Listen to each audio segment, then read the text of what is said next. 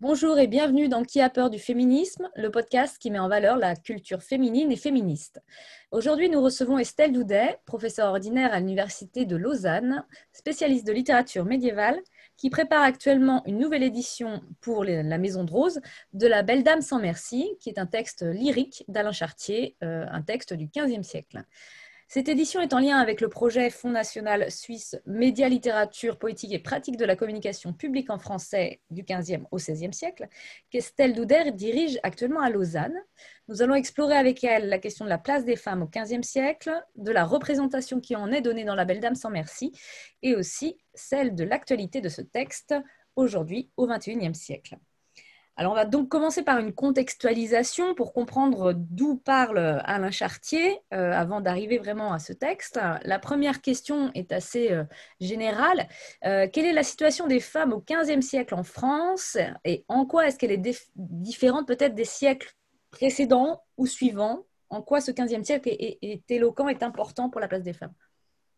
Alors, merci beaucoup et bonsoir. Donc, c'est c'est un plaisir de discuter avec vous de ces questions, en commençant par une première question, justement, qui n'est pas si facile. Alors, en quoi la place des femmes est-elle particulière? Elle est particulière peut-être à, deux égards d'un point de vue politique d'abord, puisque ce 15e siècle voit les discussions autour de la loi salique. Alors ça touche essentiellement les femmes de pouvoir. Vous savez, c'est cette loi, la loi salique, qui est en fait plutôt une, fiction, hein, en réalité euh, développée au début du 14e siècle, mais qui au XVe siècle va être de plus en plus légitimée, cette fiction qui dit que les femmes n'auraient pas le droit d'exercer le pouvoir en tant que reine, en tant que, que femme d'État, si on peut dire. Donc évidemment, c'est une situation qui est déjà assez complexe, et d'autant plus complexe, ça c'est le, deuxième contexte, que euh, lorsque Chartier va écrire le texte dont nous allons parler ce soir, eh bien, la France est dans une situation de crise, à la fois une situation de guerre, guerre internationale avec l'Angleterre, et puis aussi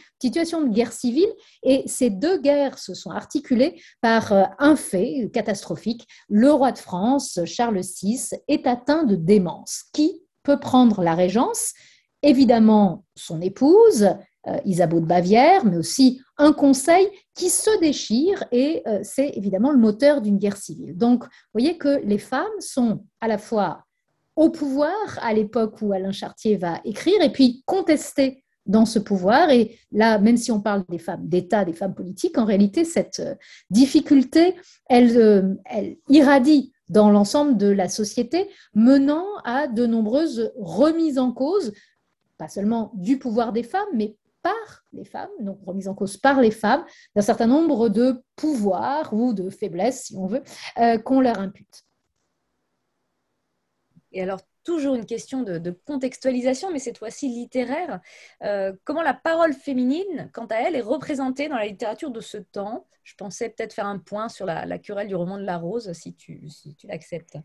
Bien sûr, tout à fait. Alors, euh, la littérature qui, qui est contemporaine en fait de ce que lorsque Alain Chartier prend, prend la plume.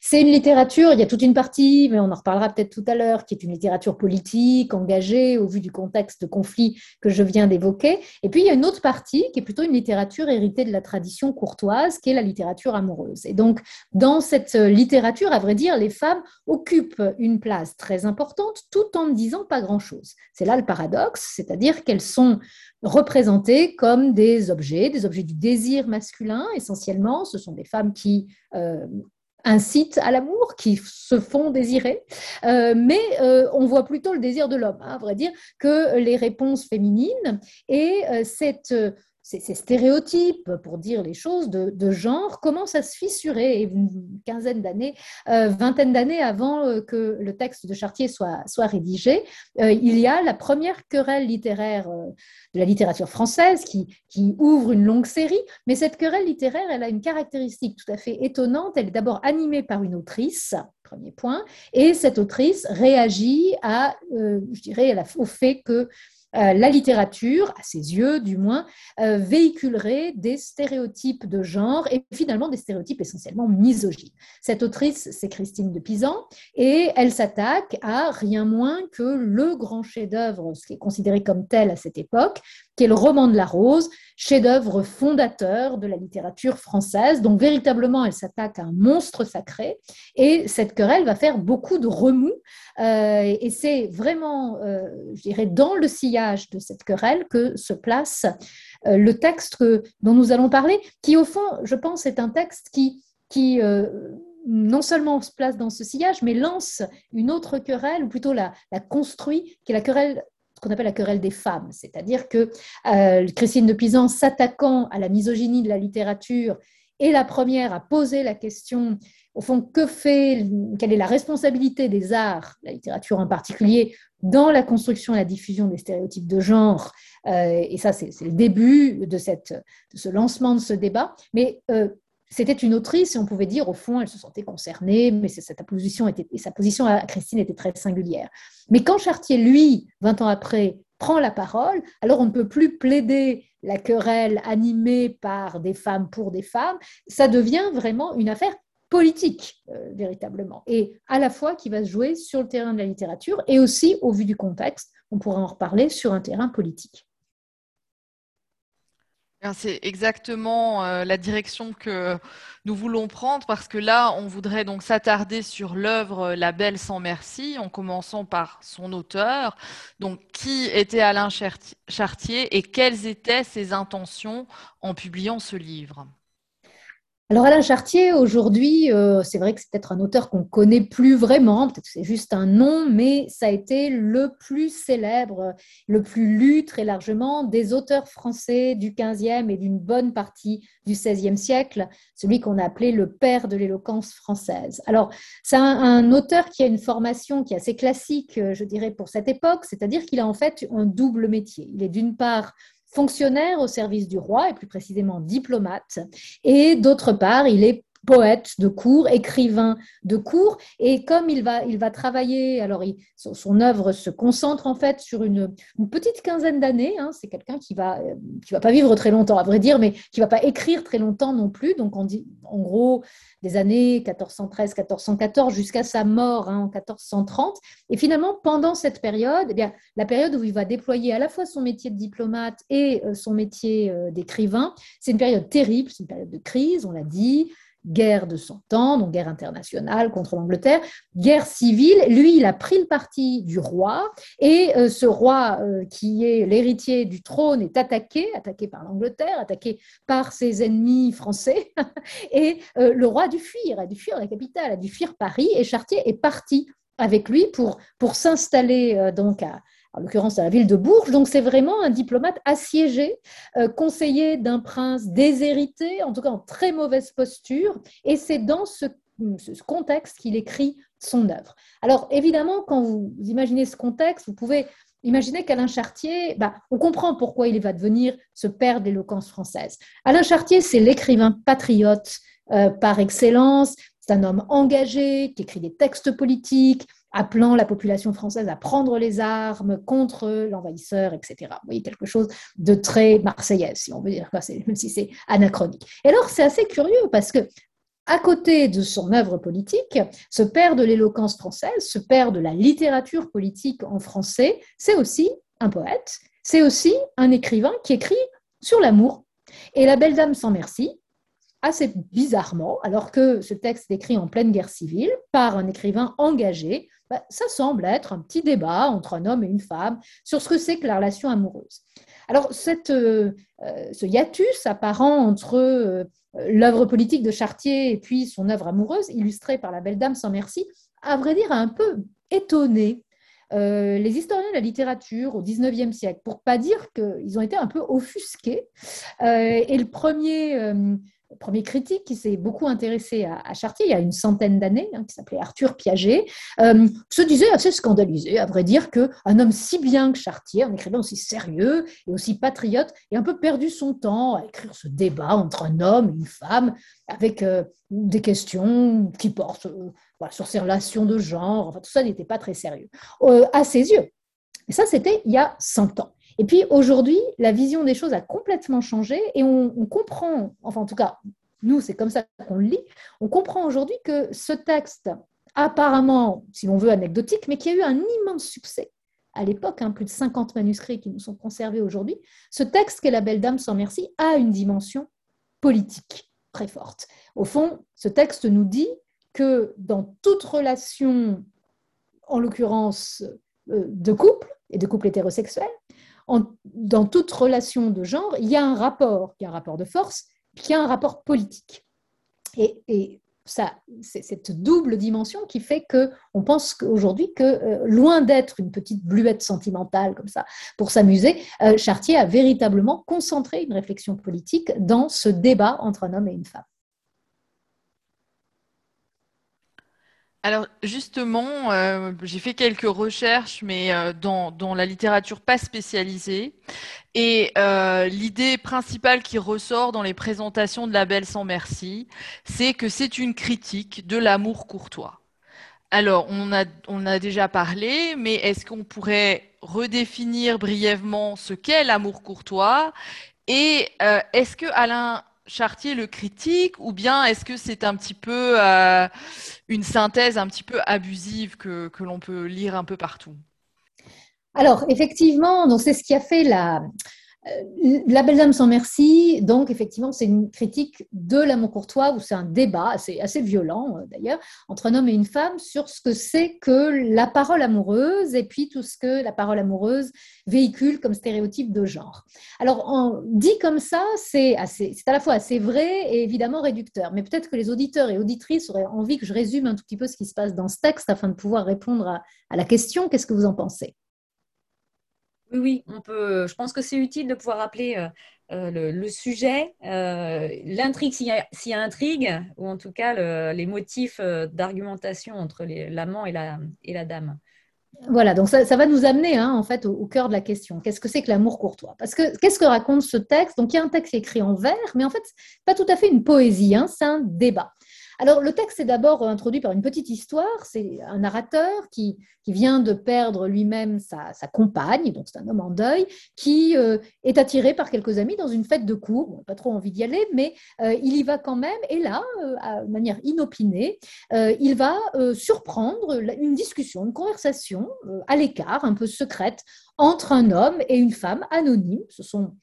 L'amant et la dame, c'est comme ça qu'ils s'appellent, on ne sait pas qui c'est, et ils discutent. Et le, narrateur, un peu indiscret, écoute. Et nous, on va entendre avec lui ce débat. Alors ce débat, il se présente comme une prise de parole alternée, un petit dialogue de sourds d'ailleurs, il faut le dire, hein, entre la, dame et, euh, l'amant. L'amant, qu'est-ce qu'il veut? Eh bien, c'est un homme éperdument amoureux et il demande à la dame de devenir sa maîtresse euh, en essayant de la séduire, en déployant ce qu'il connaît, c'est-à-dire bah, tout ce qu'il faut dire à une femme pour qu'elle vous cède, pour qu'elle soit flattée, pour qu'elle soit euh, séduite, pour qu'elle tombe amoureuse de vous.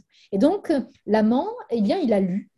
Il a lu, semble-t-il, des poèmes, il a lu des récits, des romans, peut-être. En tout cas, il a lu de la littérature euh, française traditionnelle, celle qui vient du XIIe et du XIIIe siècle cette littérature qu'on appelle l'amour courtois, et qui est une littérature où euh, l'amant se présente euh, un peu au pied de sa maîtresse ou de sa future maîtresse. D'ailleurs, le terme de maîtresse nous vient euh, de, de cette littérature, hein. c'est ce que, veut dire aussi le terme dame, c'est-à-dire l'homme se met au pied de la femme, la considère comme supérieure, lui offre son amour, se met dans une position inférieure, apparemment, pour la séduire. Et ce serait donc elle qui aurait la maîtrise de la relation amoureuse.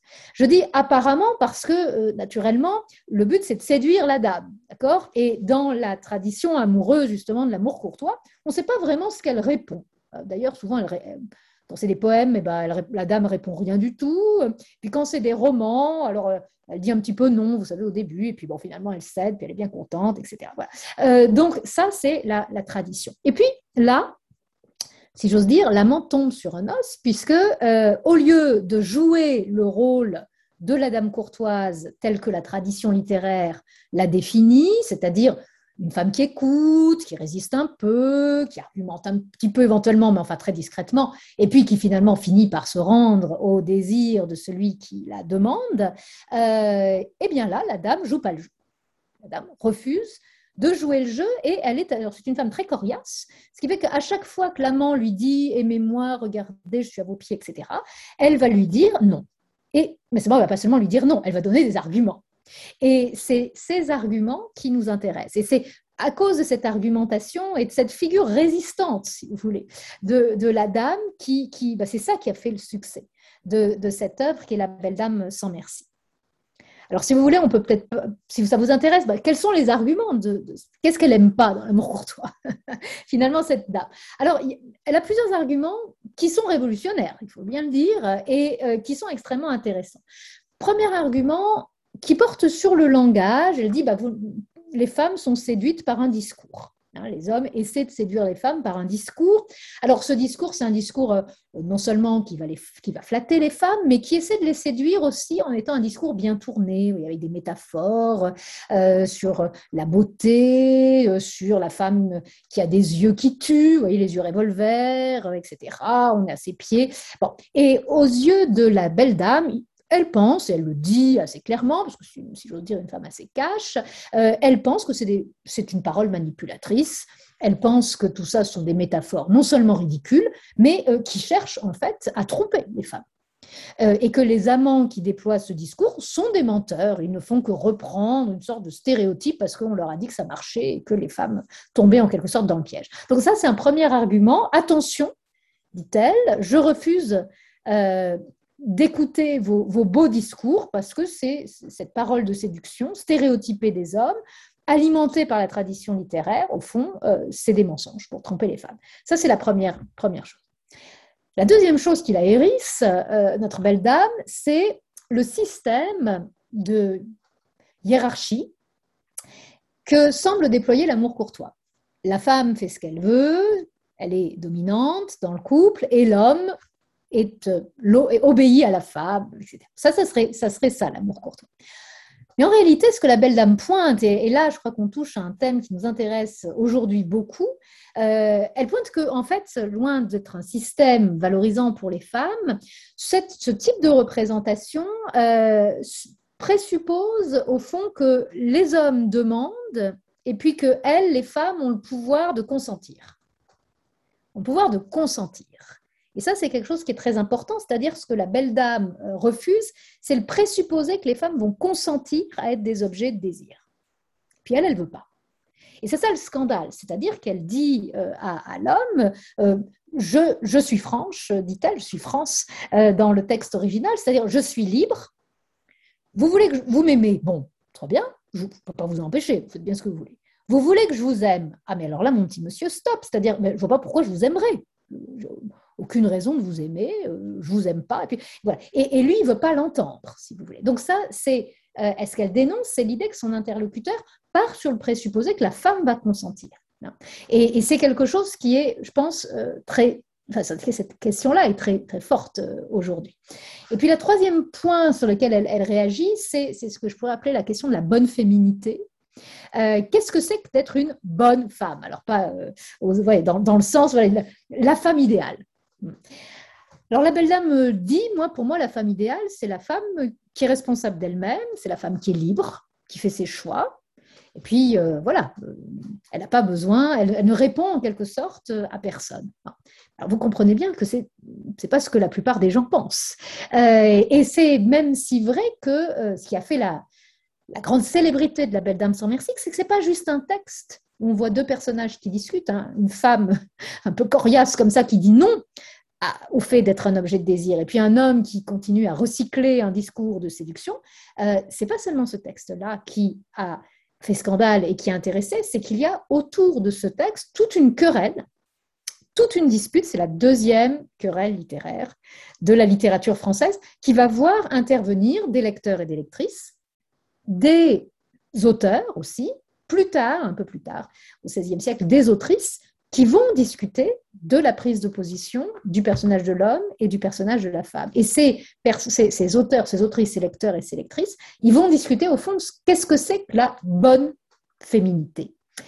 Les uns, les uns plutôt, disant, euh, au fond, le pouvoir des femmes, c'est d'être désiré par les hommes, donc, si elles veulent toujours être désirées, faut qu'elles soient désirables. Et donc, euh, il faut qu'elles se laissent faire. C'est ça la bonne féminité pour les uns. Et puis pour les autres, et les autres sont parfois euh, des unes, si j'ose dire, plutôt des femmes.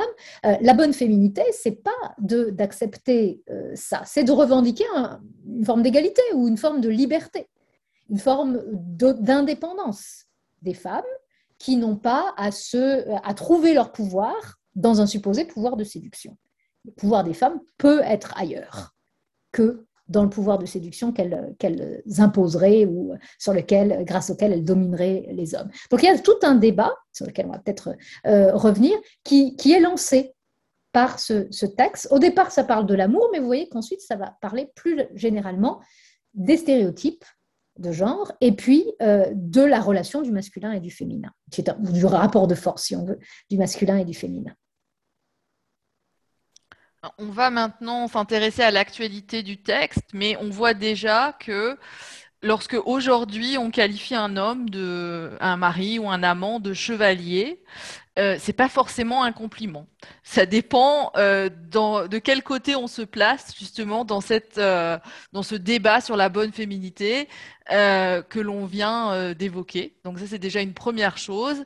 Et et Elodie, je pense que tu avais d'autres questions sur le devenir du texte. Oui, concernant la postérité et l'actualité de la belle dame sans merci. Donc, euh, on vient d'évoquer la, querelle euh, qui, a suscité le texte en lui-même.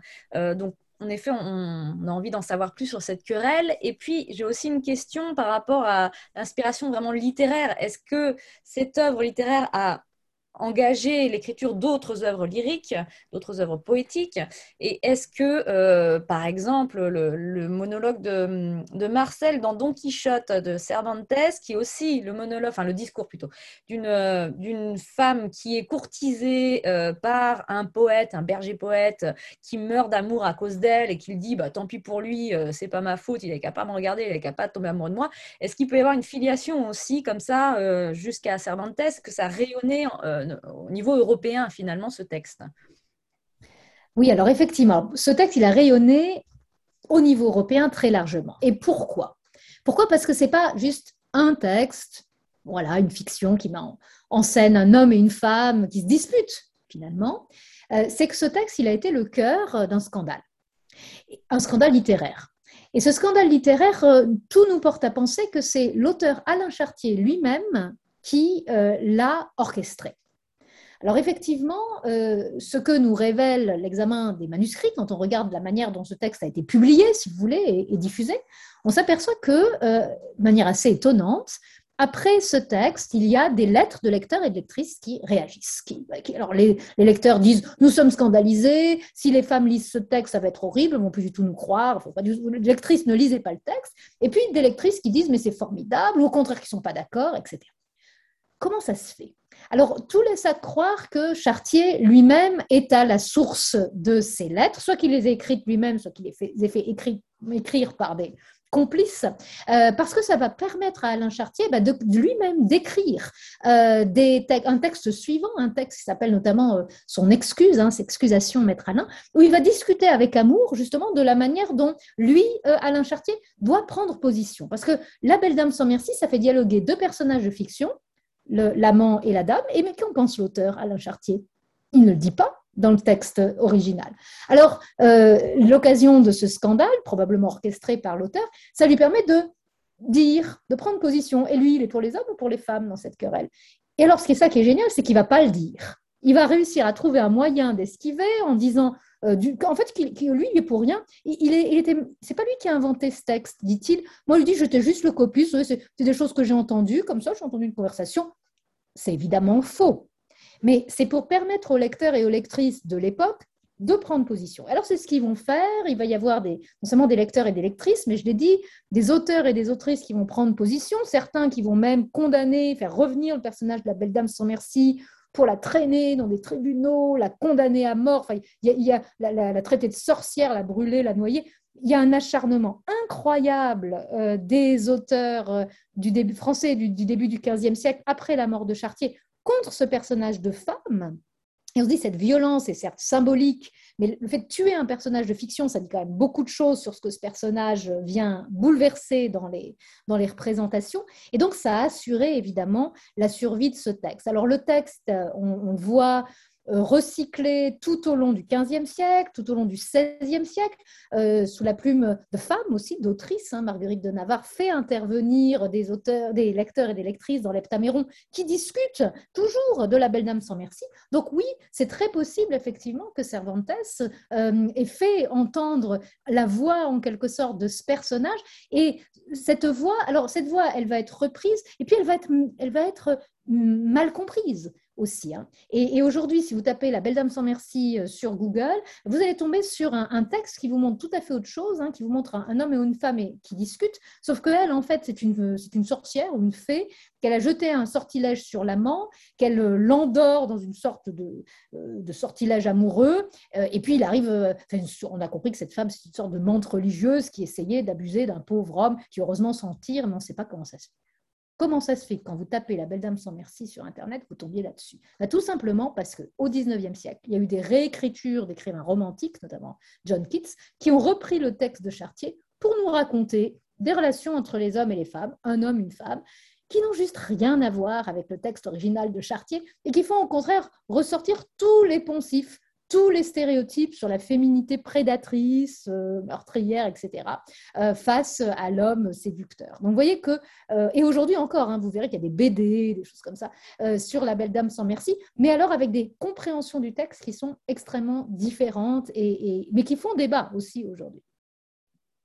D'ailleurs, je précise que sans merci veut dire sans pitié. Hein. C'est comme le, merci en, en, anglais. Ils nous ont piqué le mot. donc, question sur maintenant, après la postérité, l'actualité. Euh, pourquoi lire La Belle Dame sans merci aujourd'hui? Les jeunes, les jeunes gens, les adolescents, euh, quand ils parlent de ces réparties pour séduire, disent des disquettes. Donc, est-ce que c'est un moyen d'avoir des disquettes? Euh, Et pourquoi aussi rééditer? Pourquoi enclencher cette, cette entreprise de réédition aujourd'hui de, de ce texte? Oui, alors tout à fait. Donc je pense que c'est un texte qui, à vrai dire, a une énorme actualité à l'heure de MeToo, hein, comme, puisqu'on est euh, à cette heure-là. Alors je ne sais pas si on va trouver beaucoup de disquettes, mais enfin je conseille aux lecteurs et aux lectrices d'aller lire. Alors c'est clair que c'est une sorte de catalogue du côté de l'homme, en tout cas de personnages masculins, de, tous les poncifs pour séduire une femme. Donc bon, ça va marcher pour la belle dame, mais allez-y, vous pouvez euh, éventuellement essayer. Mais surtout, euh, si, moi je m'intéresse et je m'intéresse et voilà, j'incite à lire ce texte, c'est que ce texte, il est vraiment, enfin, il répond à mon avis à un certain nombre d'actualités. D'abord, ce qu'il nous dit, euh, c'est que euh, la relation de genre, euh, la relation entre les hommes et les femmes, c'est une forme du politique, c'est une forme de pouvoir politique et, qu'il faut la prendre comme telle. Et ça, je crois que c'est vraiment quelque chose de fort. Il pose la question du consentement féminin et de la requête masculine, ça aussi, on en parle beaucoup aujourd'hui.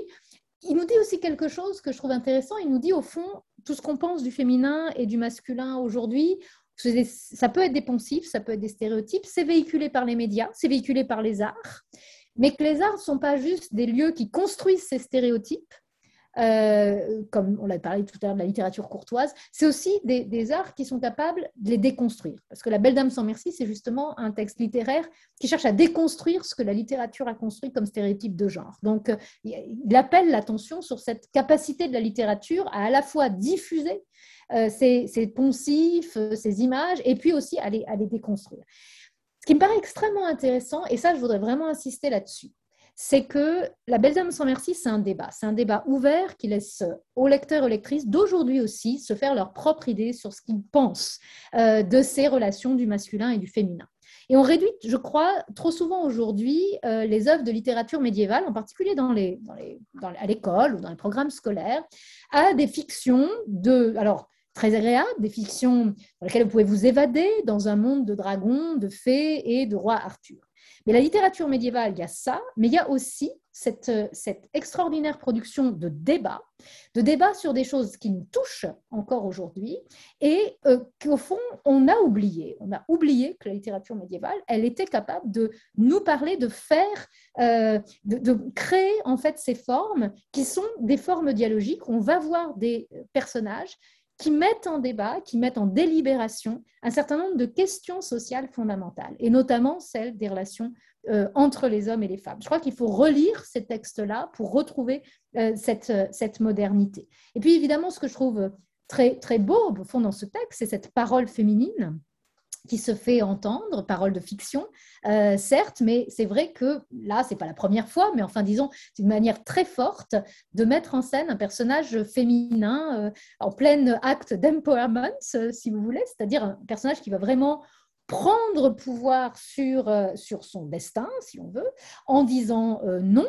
Et euh, la réaction de ce personnage enclenche bah, tous ces débats, lecteurs, lectrices, etc., qu'on vient d'évoquer à, l'instant, et qui, et c'est vraiment des, c'est une œuvre qui a eu un effet énorme sur les autrices aussi. Hein. Et c'est intéressant de voir qu'au XVIe siècle, il y a énormément d'autrices qui ont repris cette œuvre, qui l'ont recyclée, parfois qui l'ont réécrite. Anne de Graville, par exemple, l'a réécrite au début du, XVIe siècle. Donc, si on s'intéresse aujourd'hui aux femmes euh, dans leur pouvoir de création, dans leur pouvoir de réflexion, je crois qu'on a tout intérêt à revenir à ce texte de la Belle Dame sans merci. Merci beaucoup Estelle Doudet d'avoir répondu à nos questions. Merci à nos auditeurs et auditrices d'avoir suivi cet épisode. Nous vous donnons rendez-vous pour un nouvel épisode de Qui a peur du féminisme tout prochainement, consacré euh, pour sa part à la place des femmes dans le journalisme et dans les médias.